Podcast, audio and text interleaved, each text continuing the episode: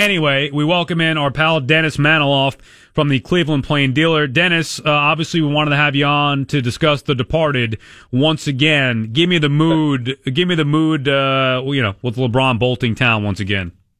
There's no crying in baseball. There's no crying in basketball either around here. Um, first time it was really rough, and everybody felt, uh, you know, uh, Joel, well, several reasons, but primarily because LeBron 2.0 produced four finals in four years and the all important title uh, that break the dry, that broke the dry spell of 20 uh, 52 years. So, given that he did that and he was able to deliver the title as he as he said he was going to, there's a lot less. Uh, I don't even want to use the word anger.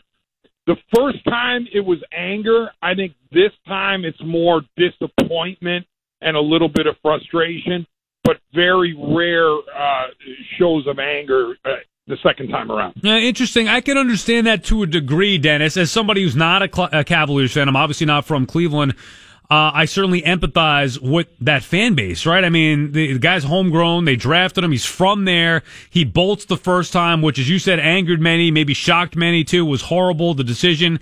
Then he comes back, all as well, produces the championship only to leave now to go to Los Angeles. And it gets me thinking, I, I get that you have the one championship, the elusive championship, right? But is it worth it to have this guy yo-yo back and forth, leave, come back, win one, and then bolt? Is that worth it big picture here for the Cleveland Cavs fan? In my mind, it was as a Northeast Ohioan, born and bred, and then a media member in this town for almost 30 years. A lot of people I know uh, think the same way that I do, but there are there is a pocket out there that says, you know, hey, I mean he he had 11 seasons in Cleveland, only produced one title, uh, did do the in and out twice, uh, second time out. Uh, but here's the issue, though. I don't know that LeBron could ever overcome uh, the dislike that he had for Dan, Dan Gilbert and I I hesitate to use the H word, you know, the hatred word. Mm-hmm. Uh, but there's a severe dislike and distrust of Dan Gilbert uh, by LeBron James after what Gilbert said uh, on his way out the door the first time, the infamous letter. And LeBron came back the second time for a billion reasons before he came back for Dan Gilbert. And in fact, he famously said, "I don't play for owners."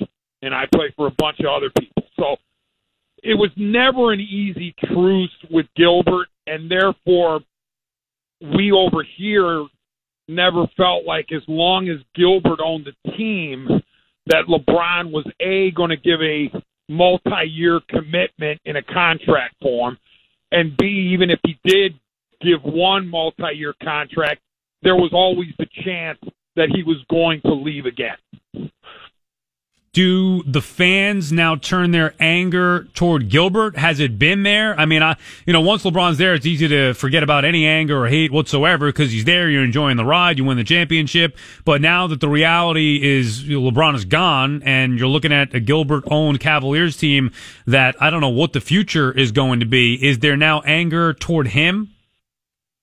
I don't really sense it. Um, you know, I, I wrote a column that I said I just don't think the blame game is required in the second exit. The first one, you feel free to blame any, eh, blame this, blame that, blame him, blame you know LBJ, blame Gilbert, whoever. The second time, it's like, how do you blame LeBron James? Number one, and then you could turn around and say, okay, I, I want to blame Gilbert, but for what? I mean, Gilbert did actually try to put a decent roster around LeBron James. There were mistakes made, no question. There's culpability uh, with certain mistakes, such as the ones that I said were egregious, which were uh, the parting of ways of David Griffin, the general manager, and also the Kyrie Irving trade. Uh, Gilbert is responsible for both of those ultimately.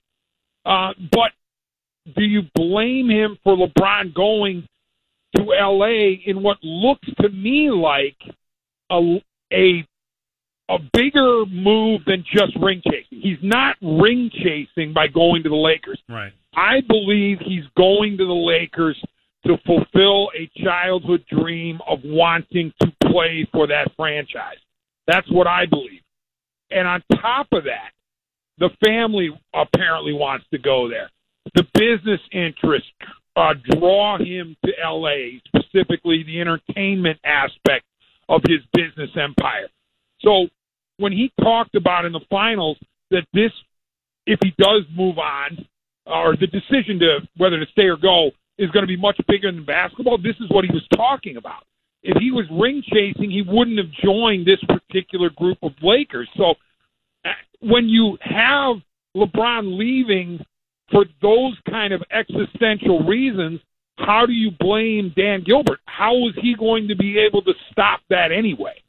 Yeah, well, I mean, it would have had to been something that, that, could have been done years ago. I mean, in the first place, like you said, there was always that fractured relationship after the first time that he left. What Gilbert said, LeBron probably never got over that. Came back here despite that, delivered the champion, championship, and now is going to you know play for, for for the great organization, the Lakers.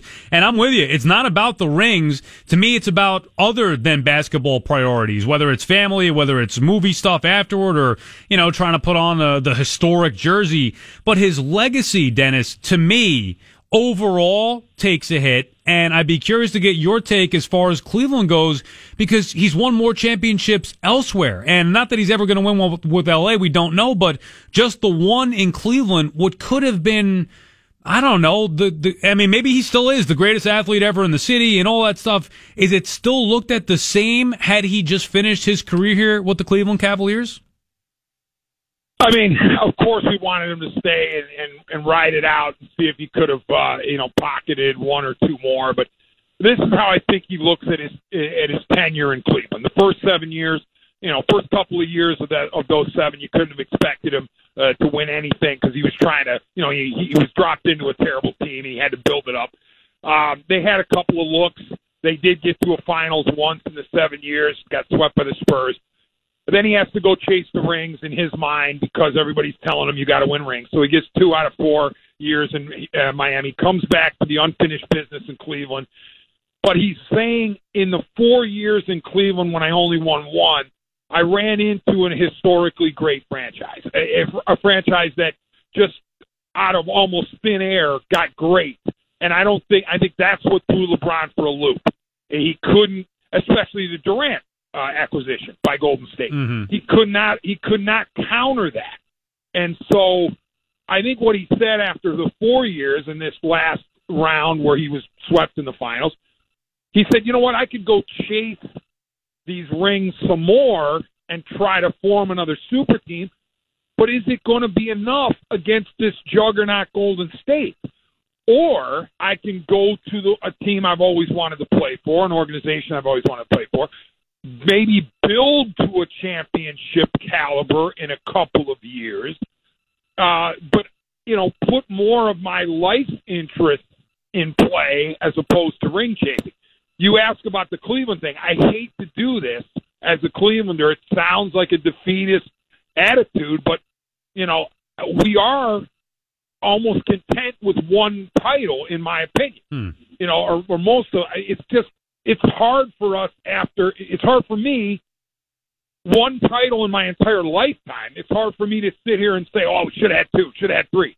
You know, so we, everybody here that I know of is talking about cherishing 2016, and I know that doesn't play well in New York where titles are aplenty, but here in Cleveland, the one really does resonate, and it almost feels like multiple titles because it broke a 52 year dry spell. Yeah, and I get it. And we're talking about Dennis Manoloff, the Cleveland Plain dealer. I value LeBron more for that one title than anything he did prior, than anything he's going to do with the Lakers. So I understand that even from an outside perspective. And I know that New York City has a lot of championships. They also have a lot of teams. I mean, the teams I root for don't win any championships. Mets has been 32 years. I don't root for a football team in New York. If I did, it would be the one that hasn't won since Super Bowl three. So there are championships, but there are different factions of fans here that can relate to the Cleveland fan more so and say, you know, the Yankee fan can.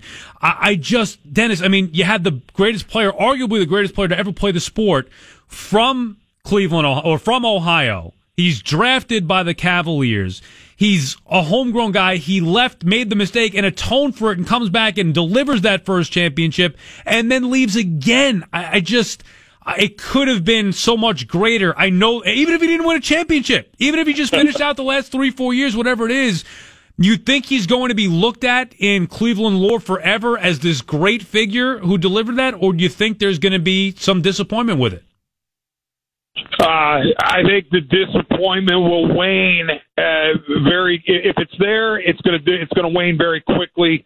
Um, part of it is, believe it or not, you know, and I'm not a Dan Gilbert fan. Okay, but believe it or not, part of the reason why I believe that LeBron's legacy is secure in this town is what Dan Gilbert wrote the second time around. He obviously learned from the letter, the Comic Sans, and all that other disaster uh, that almost cost him a chance to get LeBron back. Probably should have if his uh, his family had, had his way with it. But LeBron felt like he had unfinished business, so he overruled him. He came back, held his nose while he played for uh, Dan Gilbert. Um, but here's the thing: on LeBron's way out the door to L.A., Gilbert five paragraphs, uh, nothing but praise to LeBron James, no vitriol whatsoever. Uh, nothing at the end of it that says, you know, we'll show you, you know, we'll win a championship now that you're not here. None of that. It was a completely classy, conciliatory uh, thing. And at the end of it, he said, we look forward to the day when we're going to retire the famous number 23. So I think, you know, the fans are taking that cue if they didn't have that belief already. And I think LeBron – will be looked at as an iconic figure uh, in this town, and we'll have a statue, and we'll have his number in the rafters, even though he has left here twice. Thanks, Dennis. I appreciate it. Always a pleasure. Thanks, boss.